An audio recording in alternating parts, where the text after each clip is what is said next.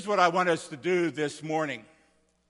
I want us to correct a problem that has plagued the church for years. It's the problem that surrounds the issue of doubt. Now, actually, doubt is not the problem. The problem is how the church often handles doubt. And believe it or not, we normally address it with what I might call bumper sticker theology. And maybe you've even seen this little bumper sticker that says, "The Bible says it, I believe it, that settles it." You ever seen that one? Now, that may sound really good to those of us who park in a pew on Sunday, but I'll tell you something, it really frustrates the heck uh, out of doubters. It frustrates them, frustrates them because they know Christians just like you and just like me who are struggling with some of the same doubts that they are. And so they wonder why you seem to be so weird. See, honest doubters are looking for answers, but when they are confronted with the church saying, well, take it or leave it, well, they normally check out of the church and rarely, if ever, come back.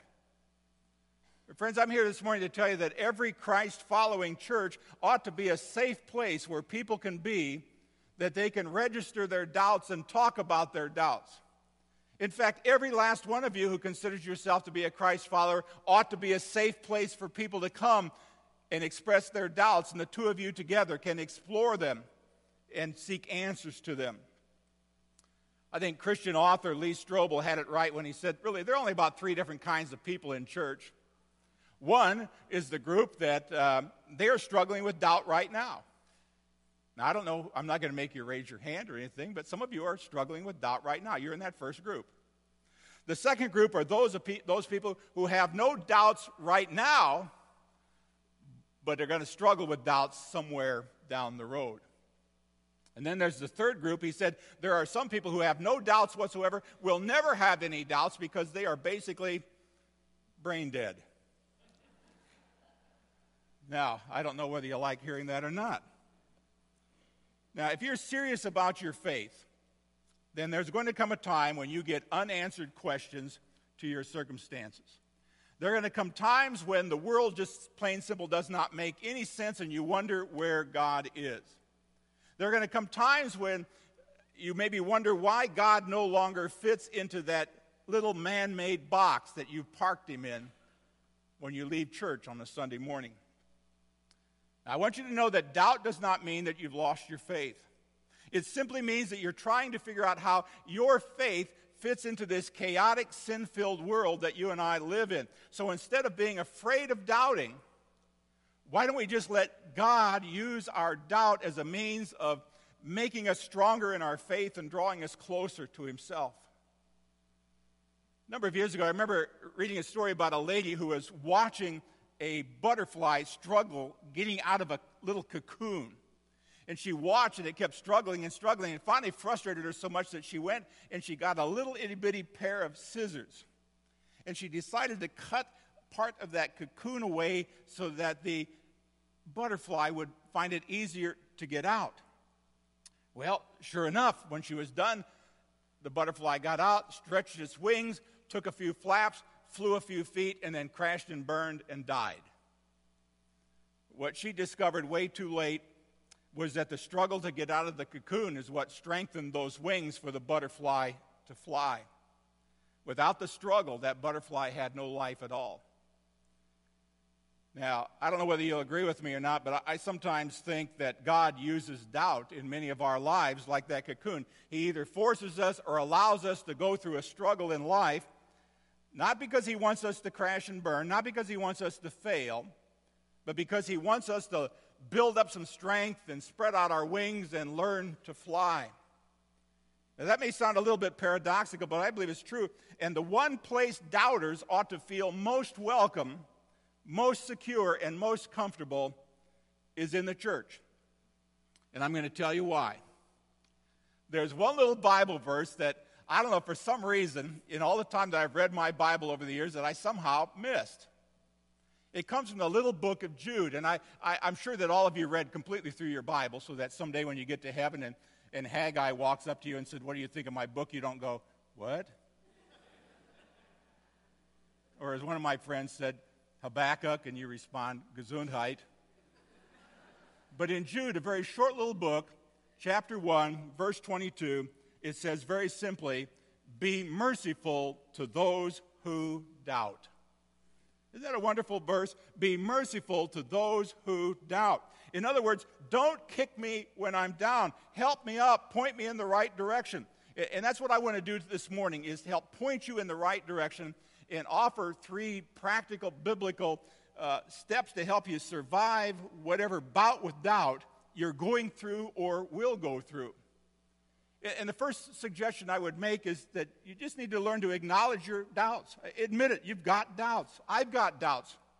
If you've grown up in the church, though, you've probably felt some pressure to ignore your doubts or pretend that they're not there, or at least keep them hidden in kind of a secret place, lest anybody think that you're less spiritual than they think you are.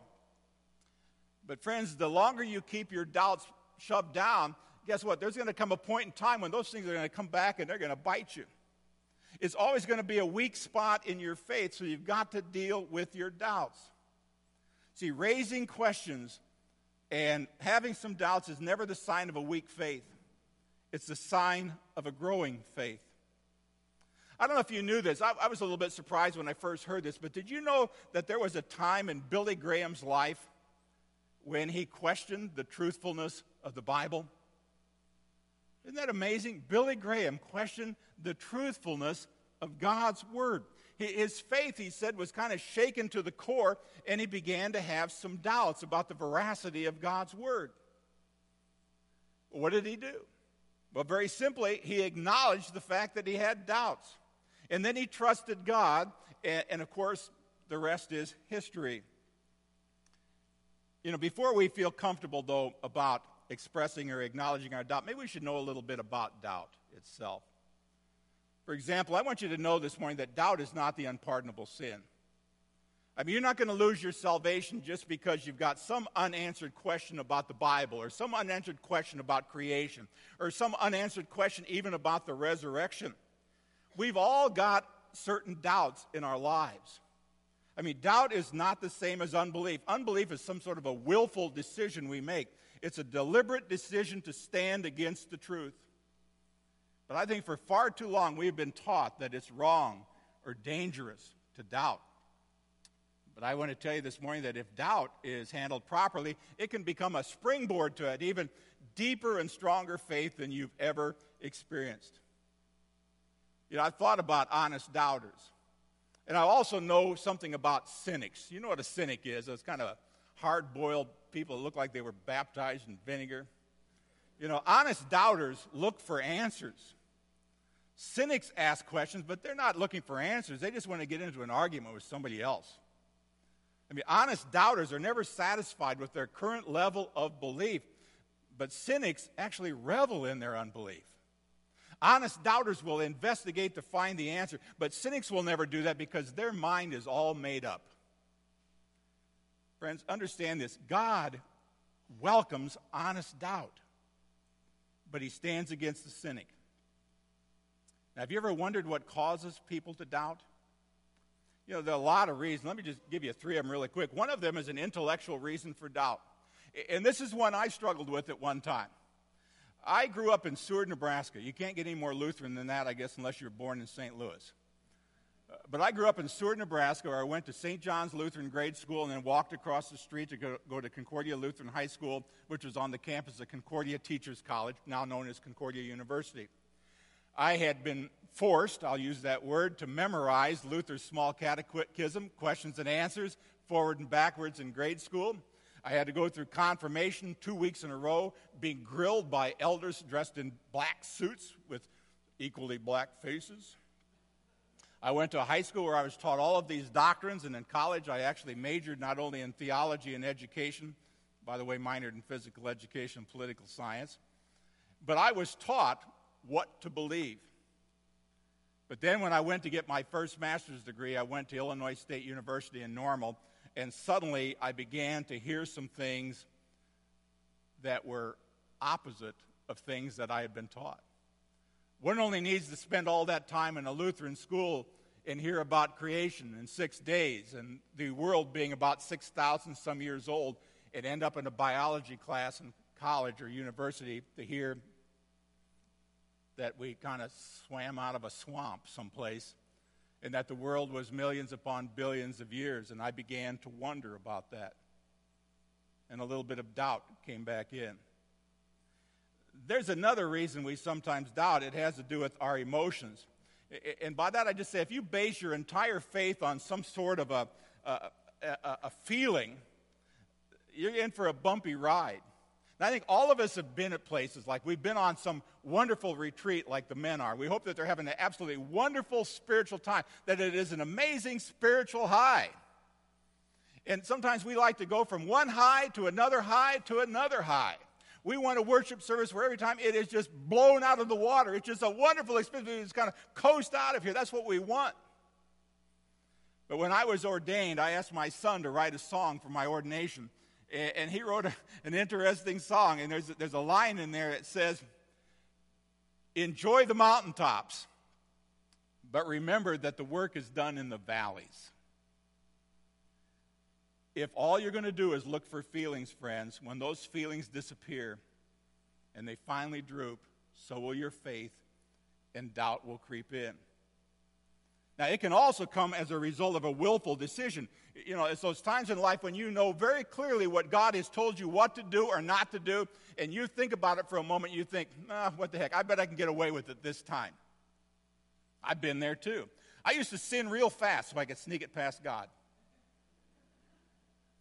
Doesn't work. Let's go back to Thomas. You probably wonder if I was ever going to get to Thomas. Well, look at Thomas's decision in verse twenty-five. The other disciples had told him, "We have seen the Lord."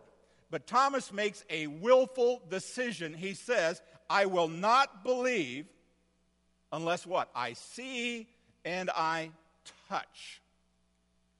So what Thomas is doing is acknowledging his doubt. He says, you guys may believe it, but I don't. And I, in fact, I won't even believe it until I get some pretty clear answers to my questions. So that's the very first step. Just acknowledge, admit that you've got some doubts. Here's the second, second thing you want to do. Turn to God for help. I mean, I love Proverbs three, five, and six. It says, trust in the Lord with all your heart. Lean not on your own understanding. In all your ways acknowledge Him. But what do we do sometimes? We, we say, well, I can handle this myself. I hate to tell you how many times I've said, well, you know, I got three master's degrees and the doctorate. I probably know something. I ought to be able to handle this myself. And I've ended up in deep weeds because I failed to turn to God. Now, let me ask you this question. When you hear the word doubt, what's the first name that comes to mind? You can, you can talk. It'll be okay. Thomas, right? Thomas. But you know, he's not the only one in the Bible. Have you ever heard the story of doubting Sarah? Remember, God said you're going to have a baby in her old age, and she said, oh, how can I have a baby when I'm an old woman? She doubted God. Or have you ever read the story about doubting Moses? When God says, I want you to go and lead the children of Israel out of Egypt, and he said, oh, God, I don't think you want me. I, I'm not the right guy for the job. In fact, you ought to choose somebody else. Or, or what about the story of doubting Gideon? You ever read that one? I mean, Gideon, who was promised that he would lead uh, Israel out of Mi- uh, Midianite control, and he actually demanded a sign to prove that this was going to happen. And when God gave him a sign, what did he do? He asked for another sign to confirm the first sign. Or what about Jeremiah, who was told to give a word of God to some other king? What did he say? Oh, oh come on, God, I'm just a young boy. Oh, let's move into the New Testament. How about John the Doubting Baptist? You heard that story, haven't you? I mean, John, who saw the Holy Spirit descend on Jesus, heard a voice from heaven say, this is my beloved Son with whom I'm well pleased. Listen to him. And yet when he gets tossed into prison, what does he do? He sends word to Jesus and says, are you really the Messiah, or should we look for somebody else? One of my favorites, you can read the whole story in Mark chapter nine. It's a man who's got a demon-possessed son. He brings him to Jesus. He explains the situation. And then he says to Jesus, do something if you can. Wouldn't you like to have video of some of these Bible stories? I would. I almost pictured Jesus with a smile on his face and said, if? If I can do something? And then Jesus actually said, anything is possible for someone who believes. And then comes one of the most astounding statements in the Bible. This guy says, Lord, I believe, but what? Help my unbelief. Now, I love that statement. Isn't that the way you feel often? I really do believe God, but oh man, help my doubt. Help my unbelief. And that's the kind of response that God is literally looking for in the life of a doubter. You, you may have some unresolved doubts today. God says, that's fine. Tell me about it. Let's deal with it. Well, what about Thomas? How did he handle his doubt? Well, verse twenty-four says, we're, we're told that when Jesus first appeared to the disciples, he wasn't there. Now the question is, why wasn't he? Well, come to Bible class and I'll tell you. Well, I'll actually tell you, I really don't know. It could be that he was afraid to be together with the disciples and be arrested and crucified like Jesus. It could be that he was just bummed out that Jesus was dead. At least that's what he thought. But regardless, he missed the first appearance of Jesus, and it resulted in doubt. But here's the exciting part of the story. I thought about this last night. Do you realize how exciting the Bible is? And this is one cool book. He acknowledged his doubts, and he was ready to get some help. And in verse twenty-six, it says, eight days later, the disciples were together again. And this time, Thomas was right there, still struggling with his doubts, but at least he was willing to put himself in a position where these doubts could be dispelled. Now, let me ask you, what was that position he found himself in? It was within a community of believers. Now, I love that image. Thomas didn't cut and run just because he had doubts. Neither did the other disciples condemn him or pick on him or, or you know, call him names. But instead of fear and judgment, this community of believers became a place where doubts could be confronted and handled. And that is an absolutely wonderful picture of what the church ought to be like. So you're going to acknowledge your doubts and you're going to turn to God for help. But then third, you're going to receive what it is that God offers you. Now, what did Thomas need at this point in his life, in his spiritual life? Well, I'll tell you, he needed some comfort. He needed some proof. He needed some reassurance. Now, I want you to put yourself in his place for a moment, if you can. Put yourself in Thomas's sandals. Everybody else believed that Jesus had come back from the dead, but you still doubt. You want to believe, but you can't. Why? It's because of those nagging little doubts. If you read the book of James, it says a person like that is like a double-minded person. It's like a wind, a wave that's tossed back and forth by the wind. And you have this kind of feeling of chaos and turmoil. And if some of you are in the midst of some sort of a doubt right now, you know exactly what that's like. And what you need is exactly what Jesus gave to Thomas. Verse twenty-six. Peace be with you. Just that simple. Peace be with you. When everything else in your life is filled with chaos, Jesus comes and offers us peace. If you read the rest of your scriptures, it's not peace like the world gives. It's that peace that passes all human understanding. And you know what I like best about those words that Jesus comes and says, peace be with you? What I like best is what Jesus didn't say. He didn't say, oh, come on, Thomas, I can't believe you doubted me. He also didn't say, Thomas, you really hurt me. I mean, that hurts. You didn't, you didn't believe the other disciples? Come on, Thomas. Didn't say that. Didn't shame him. Didn't judge him. Didn't condemn him. He simply gave him what he needed. Peace. That's what he needed on the inside, peace. But he also needed something on the outside, didn't he? He needed some visible proof, and that's why Jesus says, here, put your finger here. Touch me. Touch me where the nails went through. And put your hand where they shoved that spear through my side where that blood and water ran out. And by the way, it's interesting, it's blood and water, right? The blood for the sacrifice and the water because Jesus was the river or water of life. And when Thomas does that, he utters one of the most profound faith cries that you'll ever hear. He says, "My Lord and my God." And it was at that time he was totally and radically changed forever. Now, tradition says he actually headed off to India, where he found other people who not only doubted but totally disbelieved in Jesus, in what Jesus had done. I mean, Thomas knew what it was like to have great doubts and to deal with them. And so it, it was now his call to go and share that with other people. And, and friends, Jesus wants to do the same thing for you today. He wants to come behind the closed doors of your life and say, "Peace be to you. See how I died for you." And then he's going to call you to live for him a life fuller and more abundant and more prosperous and more useful than you ever thought. He wants to take you past the doubts in your life that hold you back from serving him with all your heart, with all your mind, with all your soul, with all your strength. He's calling you to something a whole lot bigger than yourself.